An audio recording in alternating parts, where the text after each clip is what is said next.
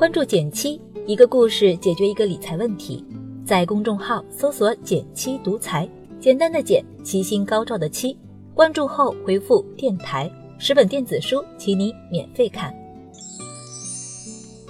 在前两周的节目中，我们分享了关于买房如何选楼层以及新房装修的心得技巧，后台也收到不少朋友的留言，觉得非常实用。也是，住得好这件事儿可是人生顶顶要紧的大事儿，索性我们就来做个住得舒服系列吧。在本期节目中，我会和你分享一些关于户型选择的小建议。如果你正准备买房或考虑换房，可要仔细听好咯。最近身边生二胎的朋友真是不少，这不，有个朋友就表示，要是生了二胎，原来的老房子就不能满足需求了，换房也就提上了日程。根据预算、学区等情况，看中了一片区域，挑了几个小区看了看。朋友在一百二十平方左右的房子中挑出了四五套，然后就开始陷入选择障碍症，无奈向我求助。房价、地段、大小，这些我们往往大概都有个想法，可在进一步细挑的时候，户型这个因素就很重要了。那么买房应该如何挑户型呢？你在选房上还有哪些困惑呢？欢迎点赞留言和我分享，我会看哦。老规矩，先给答案。其实很简单，看户型只需要分两步走。第一步，看大局，户型方正，采光和通风好。第二步，看房屋的结构安排，居住线路、会客线路和家务线路不交叉的房子，户型较好。下面我们就来具体说一说。同样的面积，好和不好的户型，居住体验差别会很大。寸土寸金的房子，选对了户型，可以说是省了一大笔钱。首先，拿到户型图，你从大轮廓中就能看出很多细节。先看看大局，户型方正，采光、通风都很重要。除非特殊情况，估计没人想住奇葩户型。方正的房子不仅感觉更和谐，采光、通风以及房屋利用率都会比较好。不过到底什么叫方正呢？阳光从窗子里照进来，我们把一个房间的主要采光面称为开间，与其垂直的面称为纵深。一般来说，开间和纵深的比是一比一点五，会比较方正。而采光和通风主要就是看窗户了，如果窗子少，都在一个方向，自然采光和通风就容易受影响。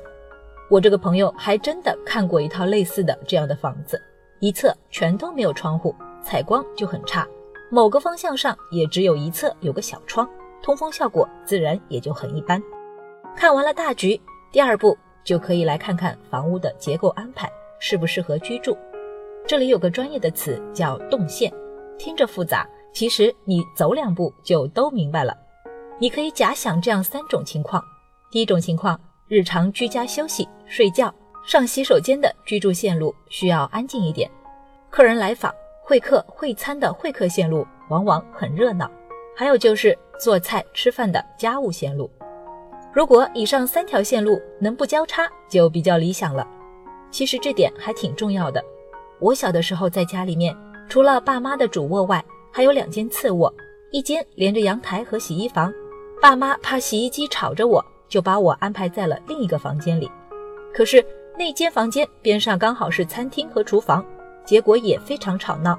其实这样的房子就是居住线路和家务线路交叉了。这两个层面看下来，你基本就能知道这套房子的户型有没有大的缺陷了。还有一些细节问题也值得关注，比如厨房、卫生间，这两个潮湿又容易产生脏污的空间，是不是和卧室离得比较远呢？这个时候把干湿区分开就很有价值。你想啊，自己的卧室总是有些湿哒哒的脚印，也是挺难受的。再比如，每间房的尺寸是不是够大，房屋两侧是不是都有窗户，以便更好的通风等等。这些细节我就不一一罗列了，我把它们整理成了一张表，方便我这个朋友打分和决策。如果你有需要，也可以在我们公众号简七独裁的后台回复关键词户型，获得这张表。不是我自夸，这张表格还真的是挺实用的。对了，我还有朋友做过这样的尝试，看中了一套价格不错的房子，但是圆户型有挺多不合理的地方，他买下来之后就请了专业的设计师重新调整了户型，即使算上这笔钱，这个房子买的依旧很划算。所以有房子的朋友不一定要大费周章的去换房，也可以参考这种情况，稍微调整一下家中的空间布局，有可能效果也会很好哦。其实生活中的不方便、不舒适，并不一定要归结于钱，用点小技巧，就能让有钱以后的理想生活来得更快一点，不是吗？好了，今天就到这里啦。右上角订阅电台，我知道明天还会遇见你。微信搜索并关注“减七独裁”，记得回复“电台”，你真的会变有钱哦。